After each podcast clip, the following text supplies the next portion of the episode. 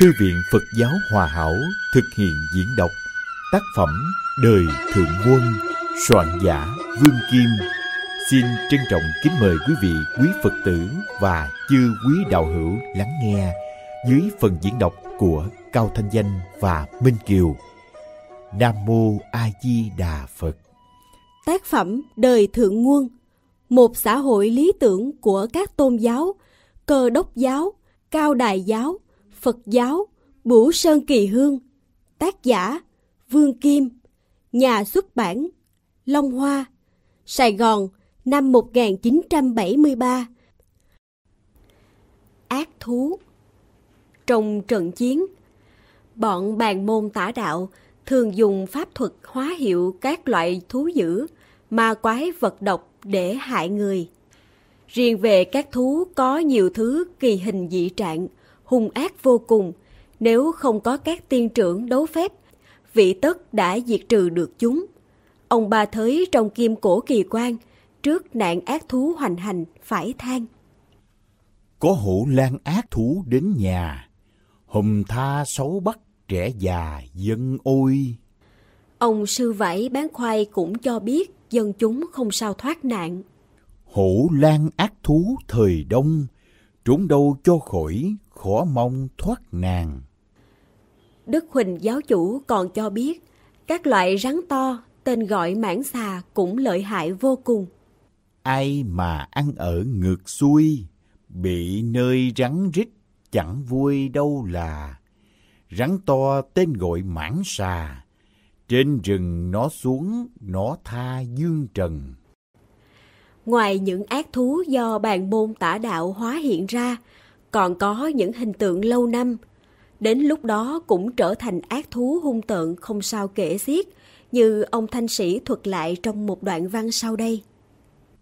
Mẹ đấy con, kìa trên chốt núi, có con chim đá nổi từ lâu, đến chừng khi có máu thấm vào, nó vùng hiện lớn lao bay khắp. Mẹ đấy con, một lần nó gấp, ngàn muôn người vẫn được như thường, và mỗi lần cánh nó quạt trương, nhà cửa sập, phố phường tan nát. Nhưng có điều, dầu hung bạo đến đâu, các loài ác thú ấy chỉ hung dữ đối với người bất lương, bất trì nhân nghĩa, còn đối với người tu niệm hiền lương thì chúng cúi đầu không dám làm hại, như ông sư vải bán khoai cho biết. Thú sao nhiều thú dị kỳ, biết sao cho hết, vậy thì thú nay Lớp bay lớp chạy lăng xăng, chừng đó cầu nguyện Phật ngừa đặng đâu. Tu niệm nó thấy cúi đầu, người tu của Phật nó mà dám đâu. Mà sở dĩ chúng không hại người hiền, theo ông thanh sĩ là nhờ các vị thần kỳ bảo hộ. Mắt ngó thấy tứ vi hộ báo, tai nghe rền cây cáo mài nanh. Máng xà núp ẩn rừng xanh, lội bơi uống khúc hoành hành gớm ghê. Kẻ bạo ác hồn mê bất tỉnh, dưới sông thì lĩnh nghỉnh xấu to, dưới trên con hét con hò, lớp bay lớp chạy vây vò người hung.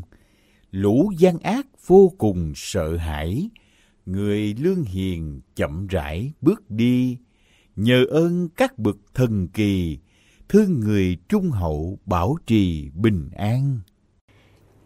Ma quái Ngoài nạn ác thú, còn có nạn yêu ma quỷ quái. Cũng là những thứ phép thuật của bàn môn tả đạo hóa hiện để nhiễu hại sanh linh trong ngày phong thần khởi. Về tai nạn ma quái, ông thanh sĩ có cho biết trước. Sự thế chẳng còn lâu xa nữa. Nào thiên tai, nào lũ yêu tinh, đầy đường chật nẻo đáng kinh. Chúng sanh vì nó bỏ mình làng khang. Rồi ông mô tả hành động và phép thuật của loại yêu quái ấy như sau. Có nơi gặp thú hung nhiễu hại, nhiều tà tinh kỳ quái hiện ra. Chúng sanh như cội lá già, gặp cơn giông tố thật là đáng thương. Khi yêu quái can cường đại nộ, e nhân sanh không chỗ ẩn nương. Nó bay nó độn đủ phương, lập trời chật lộ không đường nào đi. Nó thăng thiên hoặc khi độn thổ, hóa mưa dầu nắng lửa hại người. Nó làm nghiêng đất chối trời, hóa nhiều ác thú xé người từ manh. Nó phi đao rất nhanh như chớp, muôn người trong nháy mắt giết xong. Còn có một thứ ma phun gió độc, người nào xuông phải sẽ chết ngay và theo ông thanh sĩ, chỉ có người tạo nhiều phước đức mới không vướng nạn. Có thứ ma dùng hơi gió độc, thổi cả làng cảm sốt chết ngay. Hiện hình đi khắp đó đây, đến đâu chết đó phép tài kinh thiên. Chúng sanh khắp cả miền Âu Á, gặp cảnh này mới tóa hỏa lên. Sớm lo phước đức xây nền, để làm thành lũy vững bền đuổi yêu. Về nạn yêu tinh ma quái, Đức Huỳnh giáo chủ cũng có cho biết trước. Đến nay là buổi tai nạn, tam thiên lục bá khắp tràn hại dân. Rồi Ngài khuyên răng cảnh giác. Các đạo tà mưu khéo âm thầm, dân ráng tránh kẹo lâm mà khổ. Chúng nó xuống khuyên răng nhiều chỗ, dùng phép màu lòe mắt chúng sanh. Ai ham linh theo nó tập tành, xa cạm bẫy khó mong sống sót. Vật độc Ngoài ra, còn rất nhiều vật độc hại người hiện ra trong những ngày phong thần khởi. Cứ như ông Thanh Sĩ cho biết, thì nào là khí độc, mưa làm bệnh hoạn chết người. Mẹ đế con bỗng nhiên có khối, từ trên không bay tới khắp nơi. Kẻ ngửi vào thì hủy cuộc đời, chất độc ấy đất trời cũng thảm. Mẹ đế con mưa qua một đám, đủ gây nên bệnh hoạn chết người.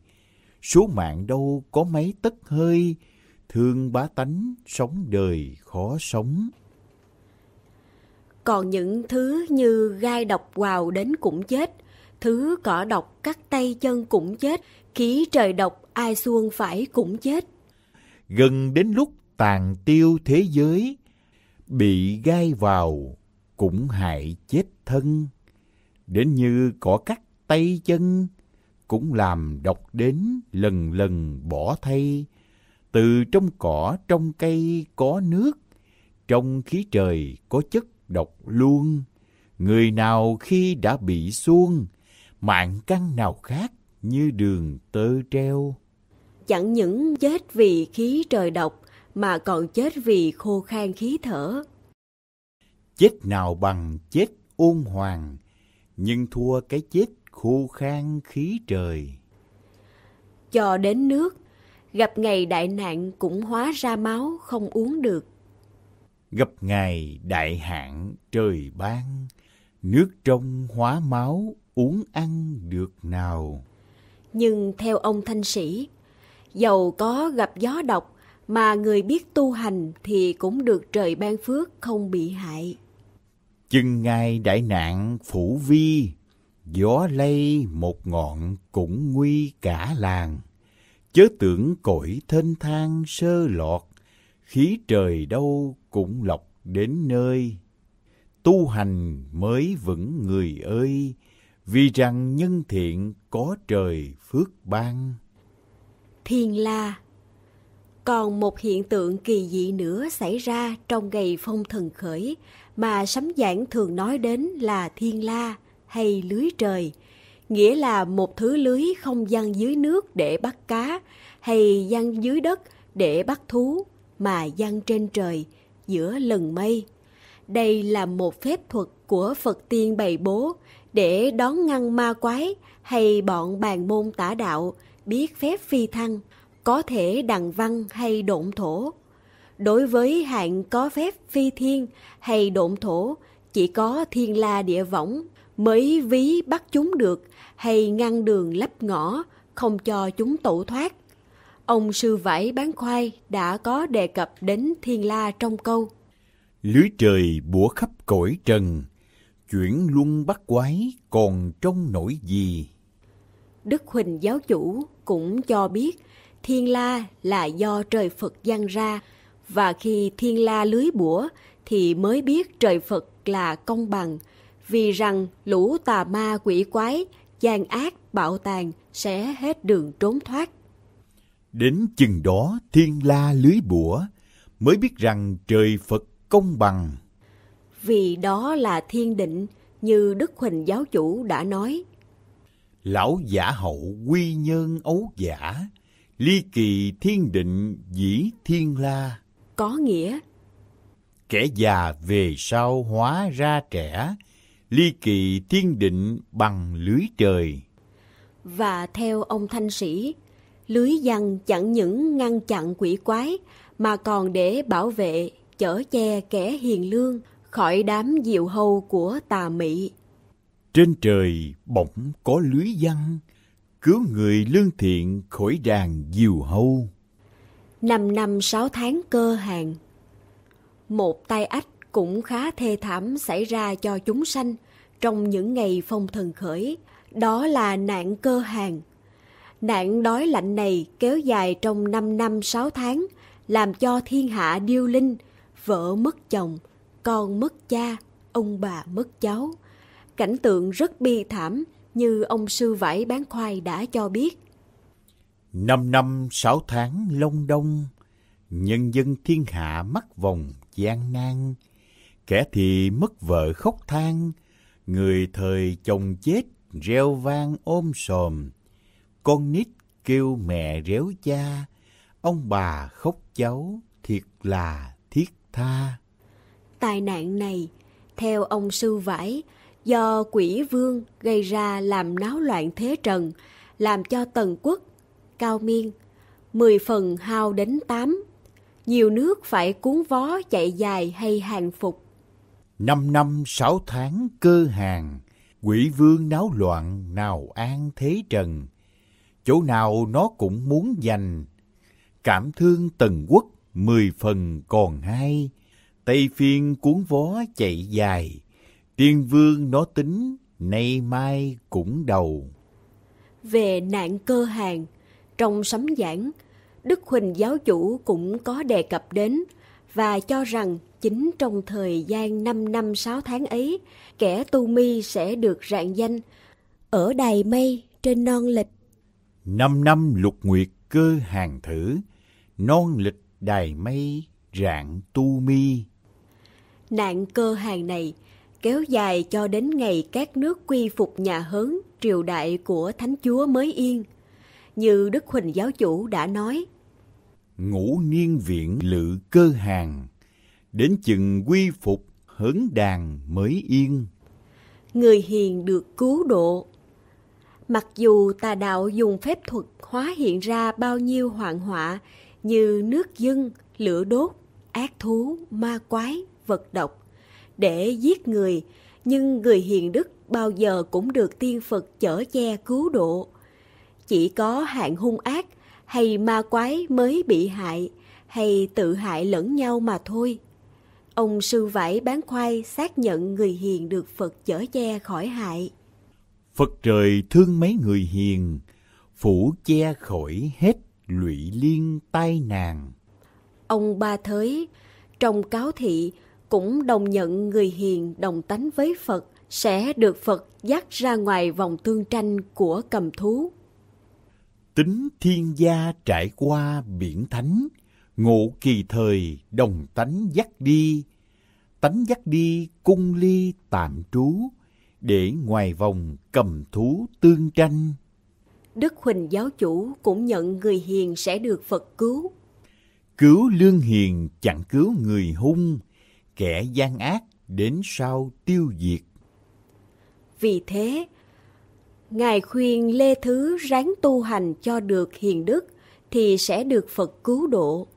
Khuyên trong lê thứ trẻ già, tu hành hiền đức, Phật mà cứu cho.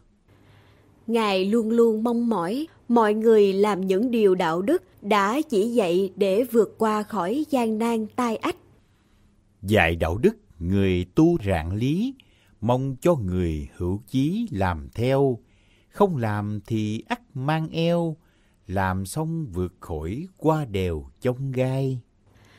Người hiền đức chẳng những được Phật cứu sống, mà còn được rước lên tòa vàng khỏi miền tục lụy. Ông sư vải bán khoai đã nhận như thế. Mấy người hiền đức tu thân, ông bà cha mẹ, Phật thần rước lên, tòa vàng ăn ở vững bền, khỏi lo lao lý dưới miền trần gian. Còn theo ông thanh sĩ, những người tu hành sẽ không bị lửa thiêu đắm nước vì nhờ có long thần hộ pháp sẵn đứng một bên chực chờ che chở. Mẹ đấy con, mùi thiền khi thấm, lửa không thiêu, nước chẳng đắm thân, thường có vị hộ pháp long thần, đứng sẵn ở bên thân che chở. Ông còn cho biết người chân tu, đến khi thiên ám địa hôn, trên trán sẽ có làn điển quang sáng rực. Đến khi trời đất tối tăm, chân tu nơi trán có lằn điển quang. Và trong những ngày tai biến, người hiền sẽ được một thứ ánh sáng dịu màu đến cứu mỗi khi phát lời khấn nguyện.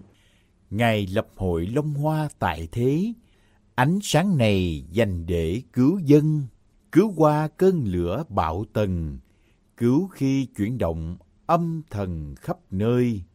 Hiền nhân chưa dứt lời khấn nguyện, ánh sáng này liền đến bên thân, lẽ không sức lẽ nào hơn, chỉ trong nháy mắt xa gần tới nơi.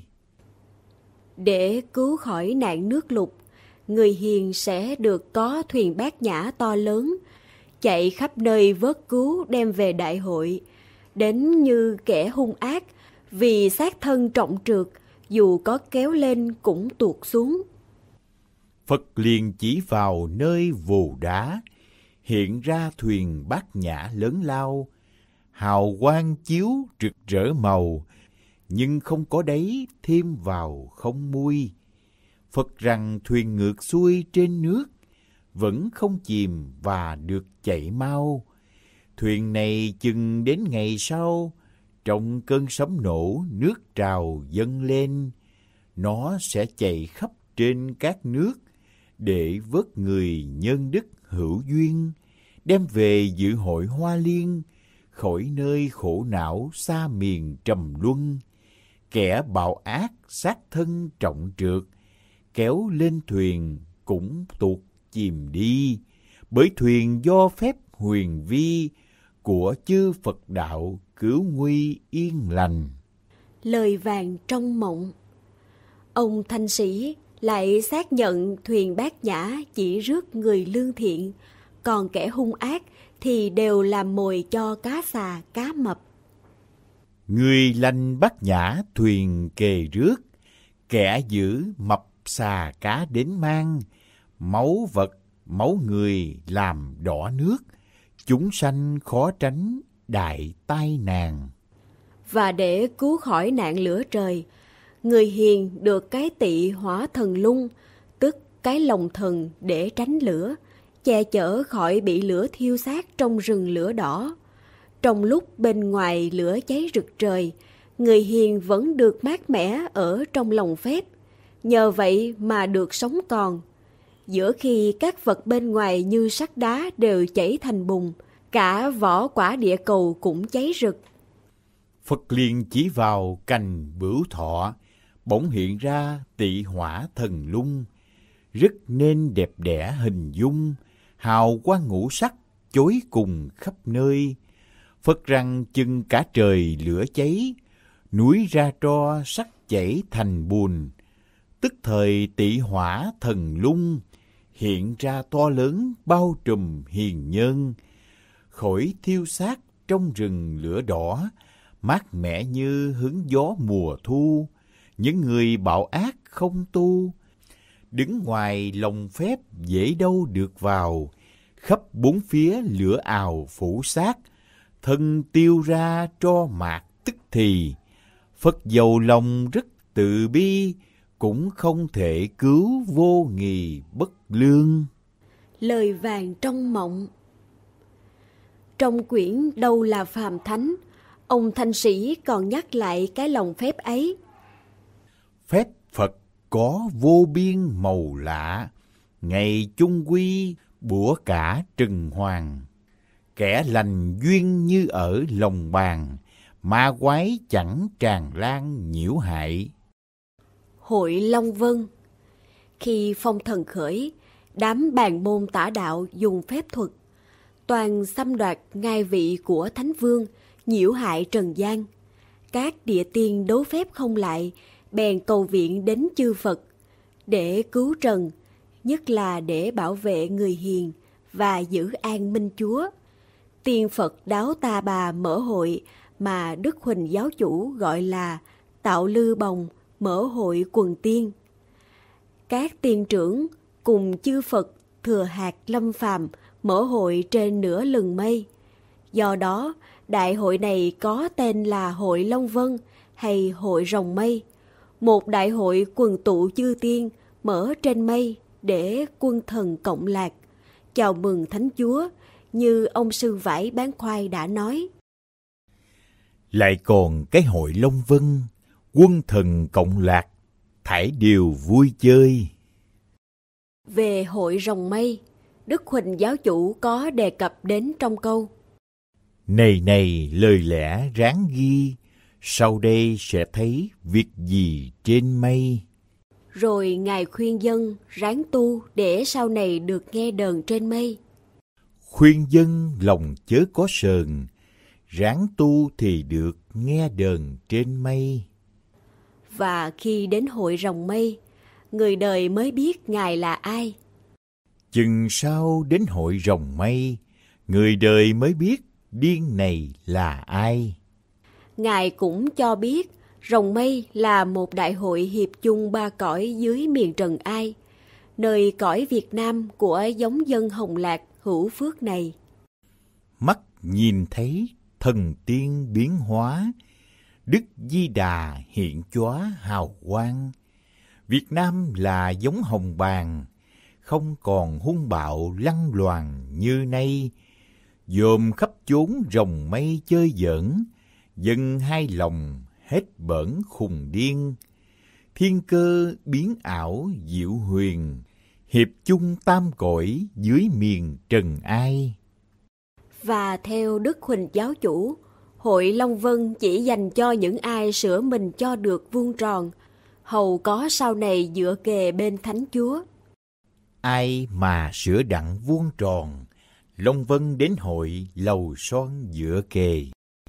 Khi môn đệ thân phận được trao sữa, làm rạng danh nơi hội mây rồng là Ngài được thỏa mãn.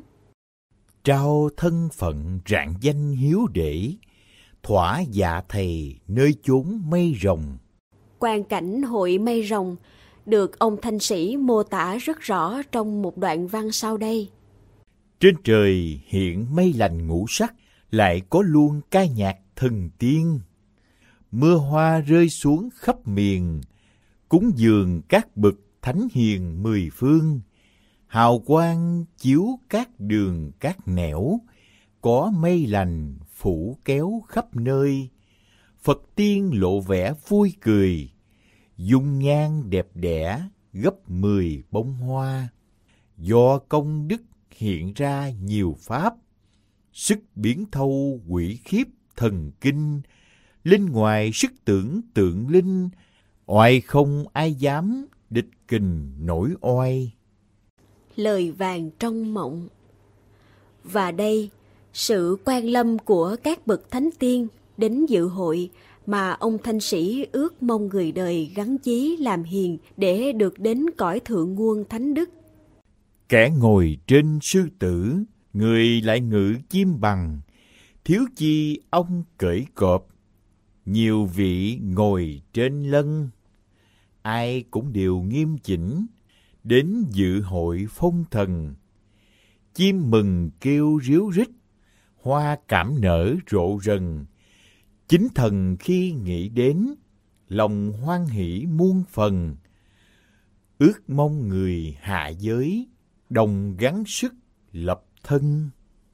Nếu không siêu về Phật, cũng ráng được quy thần, làm hiền chớ làm dữ, để xem cõi thượng nguồn. Quả là một đại hội đúng danh là Long Vân, vì Phật Thánh Tiên đều hội nhau trên mây. Vâng, giá bạc đàn vân xuống mừng Thánh Chúa, Long. Ngày ấy cũng không còn xa sắc, anh trông chờ góp mặt vào đây, cùng chư tiên thi thố phép tài, rõ công đức của ai nhiều ít, có nhiều tiên ẩn nơi u tịch, muôn triệu năm cách biệt hồng trần. Ngày ấy đều giả hạt đằng vân, xuống thế để chúc mừng thánh đức. Kể sao xiết mùi hương nồng nực, mây đủ màu chối rực mười phương. Các thần tiên dung mạo khác thường, mây đỡ gót lông lân chầu chúa. Vạn niên huynh đệ Để được có mặt hay dự vào hội rồng mây, ông thanh sĩ chẳng dứt lời khuyến tu hầu khỏi hổ phận mày xanh, cho rạng danh cùng thầy tổ. Ráng mà mày miệt tấm lòng, tu cho gặp hội mây rồng rạng danh. Sao không hổ phận mày xanh, quốc vương chưa vẹn, gia đình chưa xong. Nếu chưa vẹn gánh tan bồng, cũng là chuẩn bị cho lòng hùng anh. Ngồi chơ bó gối sao đành, đời người bỏ lấp đạo lành ngó lơ. Đọc qua sự tích truyện thơ, thẹn người sông Bạch hổ cờ núi Lam, không bị ông khổng ông đam, cũng theo ông địch, ông nhan cho bằng, lỡ mang lấy sợi xích thằng, đừng cho ràng buộc díu dăng được mình. Bán dạ Đông Thiên Phật Di Lặc Lâm Phàm Phật Di Lặc Lâm Phàm vào lúc phong thần khởi, bàn môn tả đạo hóa phép nhiễu trần, chư tiên đấu không lại, phải cầu viện chư Phật xuống phá trận đồ. Đức Di Lặc cùng các tiên trưởng và chư Phật giáng trần trừ tà trợ chánh. Ông sư vải bán khoai cho biết vai trò của Đức Di Lặc là thâu phép của bàn môn hóa hiện hòn núi cao vây khổn chư tiên, không thoát ra được như mấy câu sau đây. Núi văn bao khắp người ta, có ông Di Lặc thâu mà núi cao. Trong Kim Cổ Kỳ Quan, cũng có đoạn nói về Phật Di Lặc cứu trần trong trận phong thần khởi.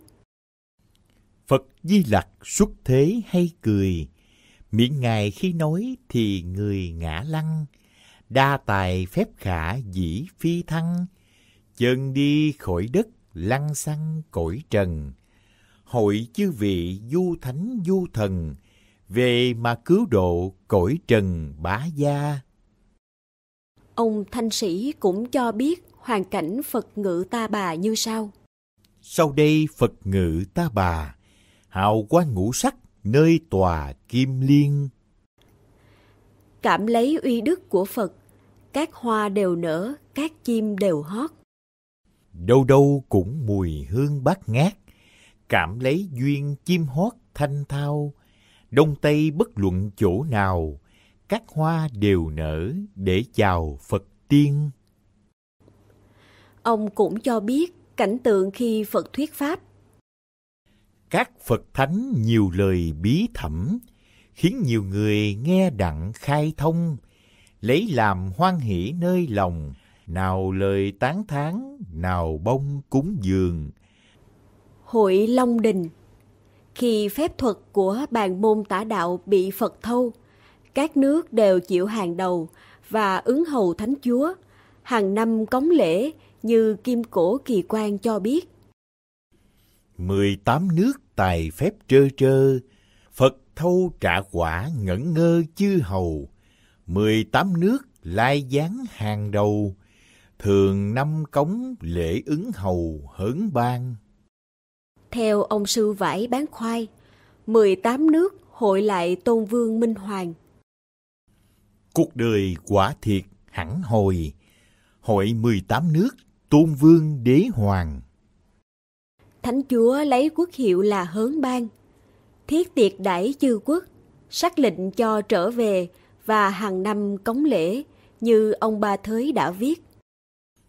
Phân chư quốc cống lễ minh tường, tiểu bang lãnh sắc thường thường thọ ân, đại yến tiệc chư quốc chư dân, chỉnh tề trở lại hương lân an phần, phân thượng hạ quan chức quân thần, phân ngôi phân thứ định phần quan dân, chúc hớn trào miên viễn hoàng ân, trường sanh thọ tuế muôn dân thanh nhàn, lập thượng quân thượng thọ khôn càng, đặt chung tứ bốn vẹn toàn hiếu trung.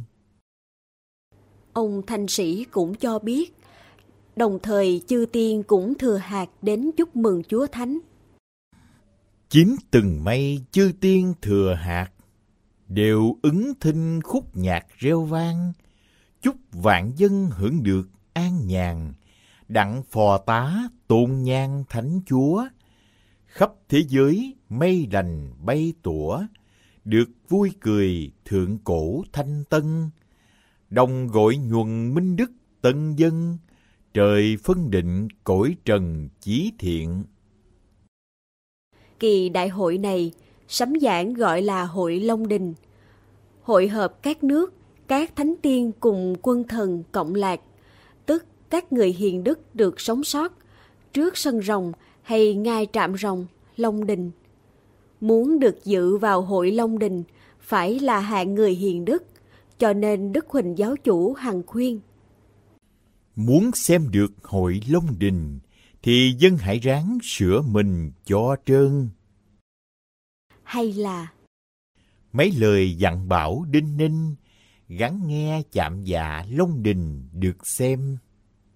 đế đô đặt tại Nam Thành như Đức Huỳnh giáo chủ cho biết. Đức Minh Vương ngự tại Nam Thành, đặng phân xử những người bội nghĩa. Đức Huỳnh giáo chủ có viết. Hiền lành chừng đó sum vầy, quân thần cộng lạc mấy ngày vui chơi. Nam Thành là một đền đài đúc bằng vàng ngọc vô cùng tráng lệ chưa từng thấy trên thế gian. Dù quy tụ tất cả khối vàng ngọc trên thế giới lại, cũng không đủ để mà đúc. Đền vàng ngọc này được ông Thanh Sĩ mô tả như sau. Mạng bí mật non đài khi vén, kẻ lành tâm sẽ đến mà xem. Ngọc muôn màu kết tụ làm rèm, lầu vạn nóc người xem mỗi mắt. Hương vô tận bay thơm nồng nặc, gót thần tiên nện khắp gần xa. Nơi đâu mà chẳng có muôn hoa, trên hoa có hàng hà Đức Phật, cảnh báo quý ngay trên quả đất. Đâu xa xôi nhân vật chớ ngờ. Khi Chúa Thánh chánh vị tại Nam Thành là đời Thượng Nguồn đã lập, thiên hạ Thái Bình đúng với nguyện ước, Minh Vương trị chúng, thế giới bình an. Chúng sanh sẽ cõi lốt tục thành tiên hết, còn phàn nàn căn số, như Đức Huỳnh giáo chủ đã viết. Chừng nào ta gặp hớn hoàng, chúng sanh mới hết phàn nàn số căn. Đọc qua các diễn biến, chuyển từ hạ nguồn sang thượng nguồn, trải qua hai biến động lớn. Lần thứ nhất, với một tiếng sấm nổ dẫn khởi một số hiện tượng và lần thứ hai là ba tiếng sấm nổ phát sanh bao nhiêu việc kinh thiên động địa. Chắc sau cũng có người đặt câu hỏi. Vậy chừng nào xảy ra những biến động ấy? Và xảy ra vào năm nào? Trước hết, chúng tôi xin lặp lại lời của Tứ Thánh, Thiên Cơ Bất Lậu. Ông Thanh Sĩ cũng có nói. Thiên cơ đây chẳng dám bàn, chỉ đem ý nghĩa phổ tròn mà thôi. Đức Huỳnh giáo chủ cũng có lần nói, thiên cơ không nên bàn, vì bàn sẽ có tội. Bàn trật đã có tội rồi, mà bàn trúng cũng có tội. Nói thế chẳng phải sấm giảng không lậu thiên cơ, có điều là chỉ nói đến chi hay can, chớ ít khi nói cả can chi cùng một lúc, vì vậy mà khó đoán định. Chẳng hạn những câu sau đây nói về chi mà ta đọc trong sấm giảng của Đức Huỳnh Giáo Chủ. Tuất hợi nhị niên giai tiền định, huần lai thượng cổ mới bình yên. Hay là Thấy Phật trì tâm đến năm gà. Vậy năm tuất hợi nào, năm gà nào? Chẳng hạn những câu sau đây nói về can mà ta đọc trong sấm giảng người đời của ông sư vải bán khoai. Mậu kỷ tam cõi đăng đàn, canh tân thời mới hiệp đàn phân ngôi. Hay là Nhâm quý chư Phật ta bà, vậy mậu nào, kỷ nào, canh nào, tân nào, nhâm nào, quý nào? Tuy nhiên, nếu ai đọc kỹ Kim Cổ Kỳ Quan của ông Ba Thới và sấm giảng người đời của ông Sư Vải Bán Khoai đem đối chiếu về can chi, lập thành một bát quái đồ, chúng ta cũng có thể định rõ được việc nào xảy ra năm nào, tháng nào không khó. Vì như ông Thanh Sĩ có cho biết trong một bài thơ với câu khoáng yêu, trong hai ngàn năm tận thế đến nơi, thì những biến động sắp xảy ra, cho đến ngày lập thượng nguồn không thể ra ngoài thời hạn trong vòng hai ngàn năm như Chúa Giêsu đã báo trước. Biết năm tháng ngày giờ, theo chúng tôi, chưa phải là cần thiết. Điều quan trọng là làm sao được sống còn và trở nên hiền đức hội đủ các điều kiện dự hội Long Hoa và sống đời thượng nguồn an lạc. Ông Ba Thới có nói, chớ lo việc nổi sống thình lình, bây giờ lo việc tâm tình tu thân. nhưng muốn cho quý bạn có một sự nhận xét chính xác về thời cuộc hầu theo dõi các biến chuyển sắp tới, chúng tôi có thể tóm lược. Từ đây cho đến ngày lập thượng nguồn, còn phải trải qua ba giai đoạn sau đây. Giai đoạn thứ nhất là giai đoạn đánh dấu người hiền ra đời để chuẩn bị cho bậc thánh xuất thế. Vì rằng chỉ có bậc hiền mới nhận ra bậc thánh. Về vai trò của người hiền hay hiền nhân, Đức Huỳnh giáo chủ có cho biết trong câu Bảy niên hòa địa nhân hiền thủ, có nghĩa người hiền nắm giữ đất nước hòa bình trong 7 năm. Người hiền ấy, theo ông Ba Thới, xuất hiện trong giáo hệ Bửu Sơn Kỳ Hương và vai trò cũng trong 7 năm tiếng kỳ hương thơm nực biên thùy, bửu sơn mai quế quy kỳ thất niên. Giai đoạn thứ hai là giai đoạn đánh dấu Chúa Thánh ra đời để chuẩn bị cho Phật đáo ta bà, vì rằng chỉ có Thánh mới nhận chân được Phật. Giai đoạn thứ ba là giai đoạn Phật đáo ta bà tạo lập cõi đời thượng nguồn an lạc. Nam Mô A Di Đà Phật